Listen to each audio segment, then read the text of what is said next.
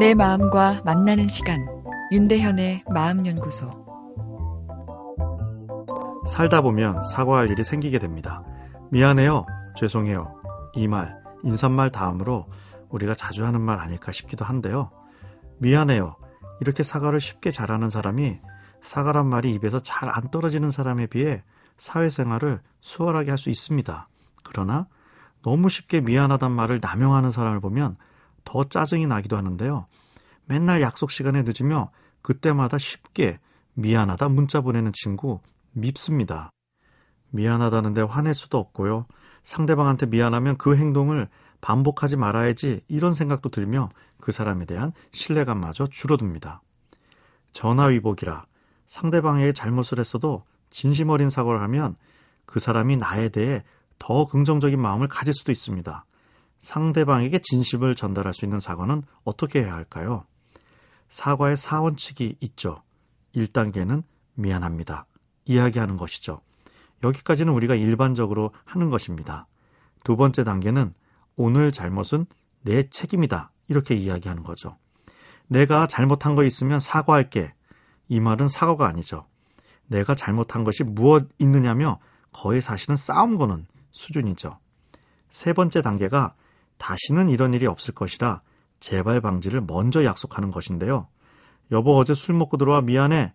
이것만으로는 아내의 화가 잘 풀리지 않습니다. 또 그럴 거 아니야.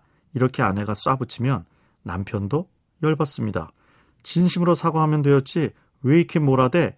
이렇게 아내에게 이야기하면 사과의 효과도 싹 없어져 버립니다.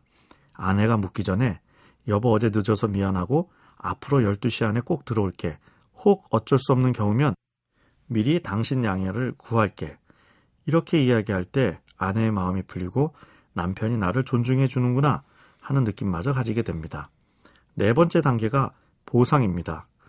아까 이야기에 이어붙이면 내가 늦게 들어와 당신 속을 상하게 했으니 내가 벌로 설거지할게.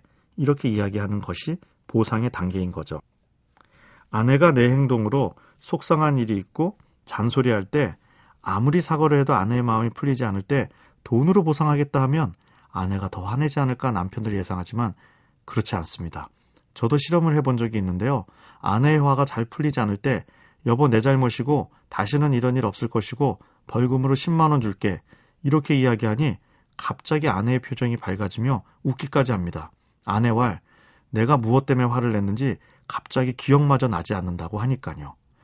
돈이 좋아서 속물적이기 때문이 아니라 사과의 진정성이 상대방의 감성 시스템에 전달되었기 때문입니다. 사과를 하는데 뭐 이렇게 복잡하게 해야 돼? 이런 생각도 들 수 있지만 이렇게 사원칙을 지켜서 사과를 하는 것 자체가 상대방에 대한 정성스러운 마음입니다. 윤대현의 마음연구소 지금까지 정신건강의학과 전문의 윤대현이었습니다.